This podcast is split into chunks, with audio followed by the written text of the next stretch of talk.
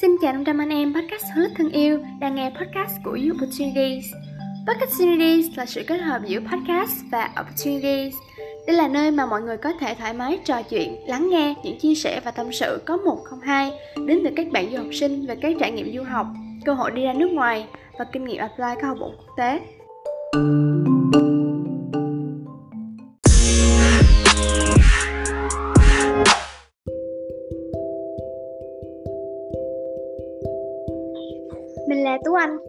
host của podcast hôm nay.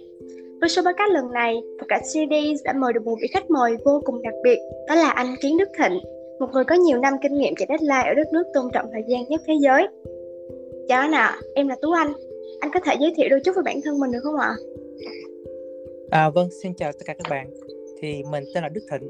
Hiện tại thì mình đã ở Nhật được học ở Nhật học tập và làm việc được 6 năm. Thì hiện tại mình đang làm việc tại một công ty quảng cáo và sự kiện với vai trò là một nhà thiết kế. Dạ. Uh, cho em có thể cho em hỏi là tại sao anh lại quyết định sang Nhật không ạ? À, vâng thì quyết định sang Nhật đối với mình thì nó cũng là một cái duyên. Thì cái duyên này bắt nguồn từ việc mình có một sở thích về uh, về văn hóa cổ truyền của châu Á nói chung và của Nhật Bản nói riêng và mình được một số bạn bè giới thiệu và tạo điều kiện cơ hội cho mình được tiếp xúc với văn hóa ngôn ngữ cũng như con người Nhật Bản và từ đó mình có sự yêu thích và mình quyết định sang Nhật sẽ để du học. Ờ dạ. Cái các em cho em hỏi có phải là đó là những cái hoạt động mà anh cosplay không ạ? Cosplay thành nhân vật trong uh, manga Nhật Bản. À vâng, thì thì thật ra ban đầu thì mình sẽ chỉ biết Nhật Bản qua những bộ phim uh, như khi nhỏ thì coi những phim siêu nhân chẳng hạn và khi lớn lên thì mình cũng bắt đầu coi những phim về tình cảm hoặc là anime và sau đó thì mình được bạn bè giới thiệu đi những cái buổi festival festival festival thì qua đó mình bắt đầu mình có bắt đầu nghe nhạc của Nhật và mình bắt đầu cosplay chơi vui bạn bè và học thêm về tiếng Nhật. À, dạ. Vậy uh, anh có thể chia sẻ về uh, cái quá trình học tập của anh từ lúc mới đến Nhật cho đến bây giờ không ạ? À, vâng thì mình sang Nhật vào à, tháng 9 2015 và mình vào mình học tại một trường dạy tiếng Nhật trong vòng một năm rưỡi. Sau đó thì mình học vào một cái vào một trường học về biên phiên dịch. Tiếp đó mình thi vào một trường về thiết kế. Thì mình đã tốt nghiệp vào trong năm nay và mình bắt đầu đi làm trong năm nay. Ừ, dạ. Vậy uh, anh có thể nói kỹ hơn để khán giả có thể hình dung về cái ngành học của anh không ạ? Ngành học hiện tại của anh. À, vâng thì uh, sau khi mình học trong quá trình mình uh, học tiếng Nhật ở một ở trường tiếng Nhật thì sau đó mình cảm giác là mình vẫn chưa đủ khả năng để mình học tập để mình làm việc ở Nhật Bản thì và với vốn tiếng Nhật thì vẫn chưa đủ thì do đó mình muốn học thêm mình muốn tiếp thu tiếp thu thêm những kiến thức khác do đó mình mới thi vào một trường về biên phiên dịch. Và trong trường biên phiên dịch đó thì mình đã học được những kỹ năng khác như uh, viết mail hoặc um, kỹ năng về đàm phán những kỹ năng về giao tiếp đối với người Nhật.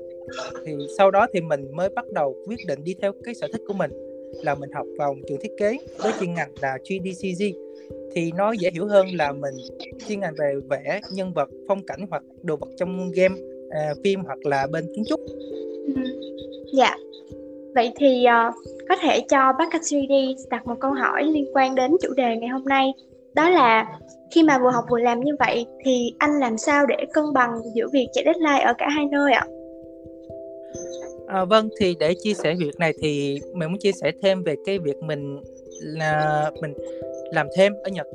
Thì ở Nhật Bản việc ờ, làm thêm sẽ được gọi là adubaito hoặc gọi tắt là baito. Thì khi thì ở Nhật quy định là một tuần chỉ được làm 28 tiếng. Do đó mình sẽ học vào, bắt đầu học vào buổi sáng và học tới tầm khoảng 4 5 giờ chiều. Và mình bắt đầu đi làm thêm vào khoảng từ 6 giờ chiều cho tới tầm 11 giờ rưỡi tối. Thì đây cũng chỉ là việc bán thời gian thôi. Thì mình sẽ chia thời gian ra để mà mình có thể vừa học vừa làm như vậy. Khi về nhà thì mình cũng chỉ có thể dành được một tiếng, từ nửa tiếng tới một tiếng trong khoảng thời gian tối mình học trước khi ngủ.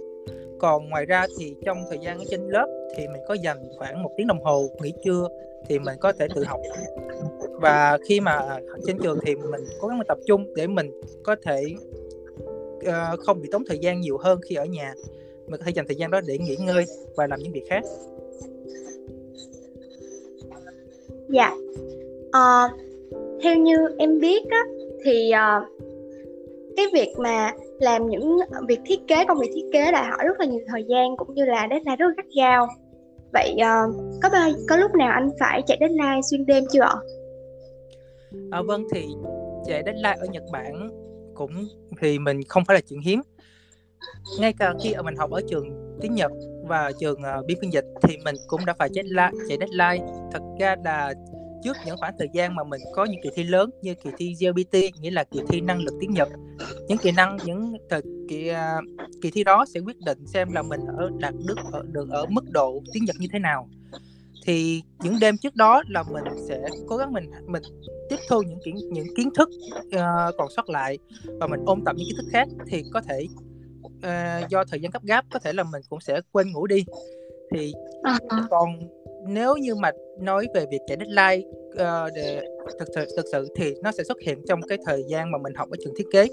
Thì khi mà trường thiết kế không có những cái kỳ thi như kỳ thi uh, viết hoặc là kỳ thi trắc nghiệm đâu mà đó là những cái thời điểm sẽ có là những buổi triển lãm hoặc những cái uh, buổi mà mình sẽ đưa cái tác phẩm của mình cho thầy cô nhận xét thầy cô chấm điểm để coi kỹ thuật của mình đã đến tới mức độ nào. Thì khi mà mình sáng tạo những cái sản phẩm của mình thì mình sẽ đặt sự sáng tạo của mình hết mức có thể mình sẽ dùng hết sức hết khả năng của mình. Thì cái việc chạy xuyên đêm có có thời gian mình mỗi ngày mình chỉ ngủ à, từng chút một khoảng từ một tiếng nửa tiếng và mình sẽ dành hết thời gian của mình và trong vòng hết một tuần lễ để mình làm sản phẩm của mình và khi mà mình khi mà xong cái được cái deadline đó thì cái cái cái sự mệt mỏi nó sẽ tới. Nhưng khi mà mình lại nhìn lại tác phẩm của mình mình sẽ rất là thấy là mãn nguyện và thấy rất là vui về điều đó. Ừ, dạ. Có thể cho Bucket Series hỏi thêm đó là cái việc chạy deadline như vậy có thường xuyên hay không? Và nếu mà nó thường xuyên á thì nó ảnh hưởng đến sức khỏe của anh thế nào ạ? À, thì trong cái uh, thời gian học tập thì việc chạy deadline nó không có thường xuyên không thường xuyên lắm. Một năm có thể là chạy deadline tầm 2 tới 3 lần. Và những khoảng thời gian chạy deadline đó mình sẽ cố gắng mình giãn giãn thời gian đó ra chứ không để gom gom nó lại một lần tại gom nó lại một lần thì mình sẽ rất là mệt. Và khi mà chạy deadline trong một đêm đó mình sẽ cần dùng đầu trí não rất là nhiều do đó mình sẽ bổ sung rất là nhiều cái gọi là thực phẩm chức năng chẳng hạn hoặc là nước tăng lực. Nhưng, nhưng việc này thì mình không ủng hộ cho lắm. Nó chỉ là những lúc cần thiết thôi. Và thực sự thì sau khi mà mình học mình làm chạy deadline như vậy thì mình phải có thời gian nghỉ ngơi và mình phải đi tập thể dục để bồi bổ lại sức khỏe của mình trong khoa như những thời gian đó. Dạ. À, vậy ờ, anh cảm thấy cái văn hóa làm việc và học tập ở Nhật á thì nó có gì khác với văn hóa Việt Nam không ạ? À, vâng thì à, làm việc ở Nhật thì nó sẽ có rất là nhiều nguyên tắc. Những uh, những nguyên tắc có thể là quy định sẵn trên bảng hoặc là những nguyên tắc ngầm mà cho dù bạn mới qua hoặc bạn làm lâu năm bạn vẫn phải tuân theo điều đó. Thì việc học tập cũng vậy. Việc học tập thì bởi vì khi mình học tới mức độ ở trình độ như thế này thì nghĩa là thầy cô sẽ không cần phải nhắc nhở nữa mà chỉ là nêu ra những cái thời điểm mà mình phải đưa phải đưa ra bài tập của mình đưa ra tác phẩm của mình. Cũng giống như công việc thì uh, sếp đưa ra những uh, công việc như vậy thì mình sẽ có thời hạn để mình làm thì khi đó mình phải tuân theo những quy tắc đã được đã được giao sẵn và mình làm theo điều đó. Um, có thể là nó cũng tương tự như ở Việt Nam và như đôi khi nó sẽ gắt gao hơn một chút và sẽ gây khó khăn hơn một chút. Do gọi là mình là một người nước ngoài thì nó sẽ có những cái như rào cản ngôn ngữ thì nó sẽ khó hơn cho người nước ngoài một chút xíu thôi. Nhưng mình nghĩ là cũng không phải là quá khó khăn. Uh, có thể cho bác Katrini hỏi là anh có từng chạy deadline Nhật chưa? Và người Nhật thì nổi tiếng khó tính. Vậy uh, anh giải quyết người Nhật như thế nào ạ? À, vâng thì ở Nhật việc chạy deadline là một điều khá là khó nói bởi vì với nguyên tắc của người Nhật việc chạy deadline là một điều uh, có thể gọi là cấm kỵ. Nó cũng tương tự như việc đi trễ chẳng hạn. Um, mình có một là cuộc buổi hẹn thì mình đi trễ thì mình sẽ có sự xấu hổ. Tuy nhiên khi mà trễ deadline bạn sẽ cảm giác giống như cho một bộ máy một uh, bánh răng bị bị trễ cả bộ máy sẽ bị trễ. Trong công việc khi một người uh, bị trì trệ cả công việc sẽ bị trì trệ. Do đó khi học việc tập tập và làm việc thì mình hoàn toàn mình cố gắng không để bị trễ deadline.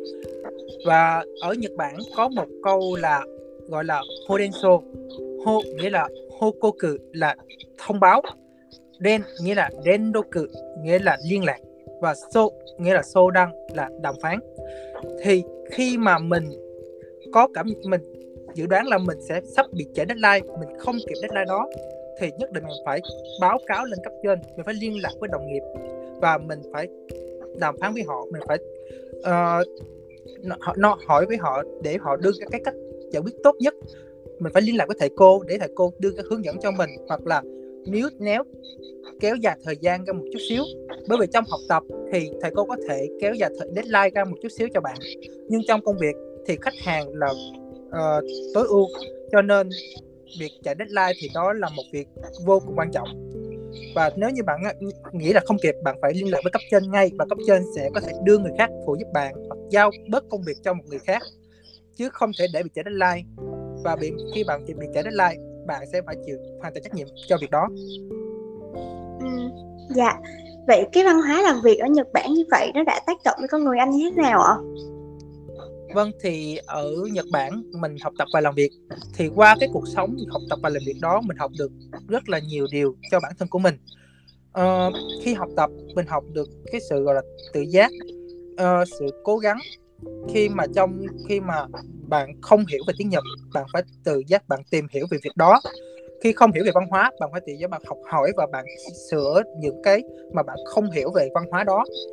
Còn trong khi mà bạn làm việc ví dụ mình làm trong những cái những cái quán ăn chẳng hạn thì bạn nhất bạn bạn phải có những cái kỹ năng như kỹ năng quan sát hoặc là kỹ uh, hoặc kỹ năng giúp đỡ mọi người xung quanh.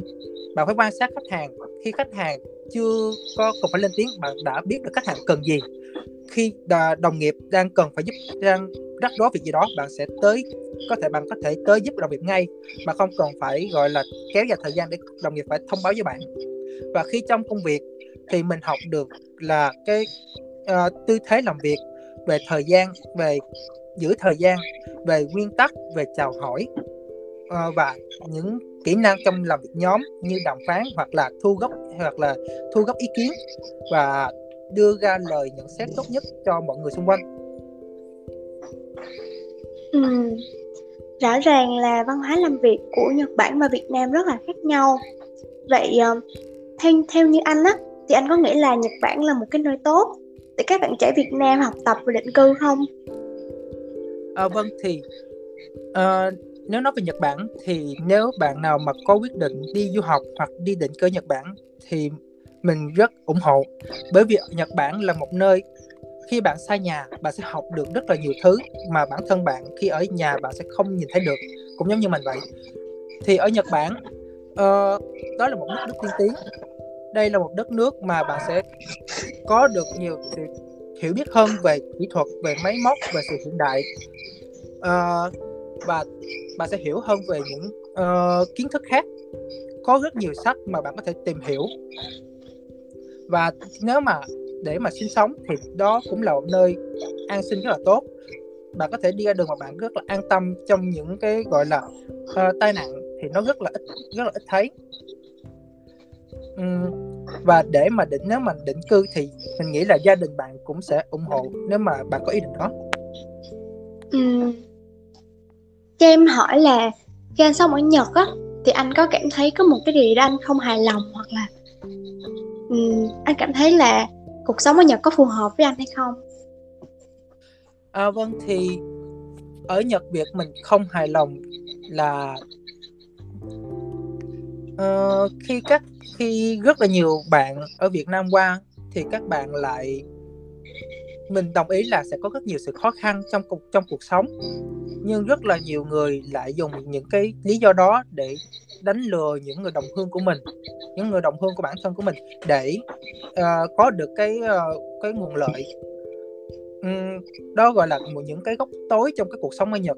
Và ngoài ra thì việc mình không thích ở Nhật đó là nó là sự khá là cô đơn. Nếu như bạn bạn bạn uh, không có bạn bè ở Nhật bạn là một người không thích uh, gọi là uh, kết bạn nhiều thì ở Nhật thì bạn sẽ cảm thấy là nó nó khá là buồn chán bởi vì sự kết nối giữa mọi người không có nhiều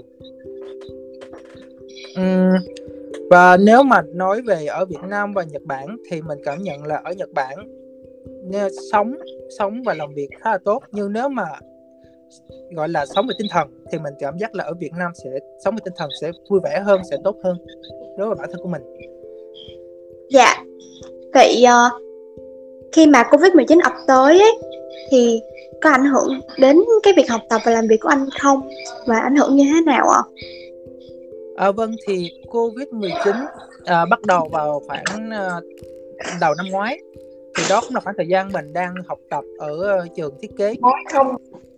Và trước đó thì mình đều phải lên trường để mình làm việc trên trường. Nhưng sau đó thì sau khi covid ập tới thì mình đã thì tất cả mọi việc đều phải chuyển lên là hoạt động trên vi tính hoạt động trên zoom. Mình làm việc nhóm hoặc là mình học qua các buổi học đều qua zoom đều qua zoom cả và sau khi mình vào công ty thì uh, công ty phải chuyển qua những một chỗ khác với giá thành rẻ hơn và mình làm việc thì nhân viên cũng sẽ chuyển qua là làm việc ở nhà. Mọi thứ đều ờ, đều làm việc qua màn hình máy tính cả. Thì nếu mà nó mà ảnh hưởng tới uh, công việc thì cũng không nhiều nhưng đối với những bạn làm đi làm thêm ở Nhật Bản thì sẽ ờ, rất ảnh hưởng bởi vì uh, có nhiều thời điểm các quán ăn sẽ phải đóng cửa các uh, những cửa hàng sẽ phải đóng cửa sớm do đó các bạn sẽ bị mất uh, công việc và thời gian làm việc bị giảm đi các bạn sẽ không đủ tiền để mà trả trả sinh hoạt của uh, bản thân của mình ừ. dạ vậy uh, theo nhanh nói thì anh có lời khuyên gì cho các bạn du học sinh mà có ý định du học Nhật Bản trong thời điểm sắp tới hay không? À, vâng thì uh, trong thời điểm sắp tới thì mình nghĩ là Covid 19 sẽ rất là khó khăn. Do đó nếu bạn nào có ý định sang Nhật thì mình nghĩ là uh, với một thời gian ngắn như vậy các bạn nên quyết định lại một lần nữa xem là có tốt hay không. Nhưng nếu trong tương lai các bạn quyết định sang Nhật để học tập và làm việc thì thật sự mình khuyên lời khuyên chân thành nhất của mình là bạn nên chuẩn bị về uh, khả năng chi tiêu của bản thân và nhờ gia đình trợ giúp. Vì qua Nhật nếu như bạn không có khả năng về tài chính thì đó là một sự thiệt thòi và rất là khó khăn cho bản thân của bạn. Và khi bạn qua tới Nhật nó sẽ là một môi trường khác. Uh, khi đó bạn chỉ có thể đặt niềm tin vào bản thân của mình và phải nỗ lực vào chính bản thân của mình. Và uh, trong cuộc sống trong làm việc và trong học tập thì bạn có thể nhờ sự, sự, sự giúp đỡ của mọi người xung quanh. Bạn có thể giúp đỡ một người xung quanh. Nhưng nếu mà có những lời nói mà có thể bạn nghĩ là đó là một sự không không trung thực có là một sự gây cho bạn sự thiệt hại mất mát thì bạn đừng nên làm có những công việc mà nó là vi phạm pháp luật thì bạn cũng không nên làm vì đó cũng là vì tốt cho cái cho bản thân của bạn và tốt cho gia đình của bạn và ừ. nếu như bạn đã quyết định sang du học ở Nhật thì mình nghĩ là bạn nên cố gắng bạn học quan trọng nhất là tiếng Nhật vì đó là một vũ khí để bạn có thể học tập và làm việc ở Nhật uh, trong một khoảng thời gian dài và trong tương lai. Dạ. Uh, vậy uh, cách anh có thể chia sẻ với các bạn thính giả cũng như là Tú Anh về dự định tương lai sắp tới của anh không ạ? À, vâng thì hiện tại mình đang làm trong ờ, công ty quảng cáo sự kiện. À, và thì mình nghĩ là mình sẽ trụ trong công ty này một khoảng thời gian dài. Và nếu công ty có yêu cầu về Việt Nam công tác thì mình nghĩ là mình sẽ đảm nhận công việc đó. Ờ, còn nếu không thì mình nghĩ là mình sẽ trụ ở công ty và ở lại Nhật làm với uh, với vai trò thiết kế trong khoảng 10 năm hoặc 20 năm gì đó mình vẫn chưa quyết định được. Nhưng mình nghĩ là mình yêu thích công việc này cho nên mình sẽ quyết định ở lại lâu dài hơn. Dạ cảm ơn anh đã dành thời gian để chia sẻ những cái thông tin mà em nghĩ là rất là hữu ích và quý báu đối với thính giả của podcast series. À, chúc anh ngày càng có nhiều sức khỏe và thành công hơn cho công việc và cuộc sống dạ vâng cảm ơn ạ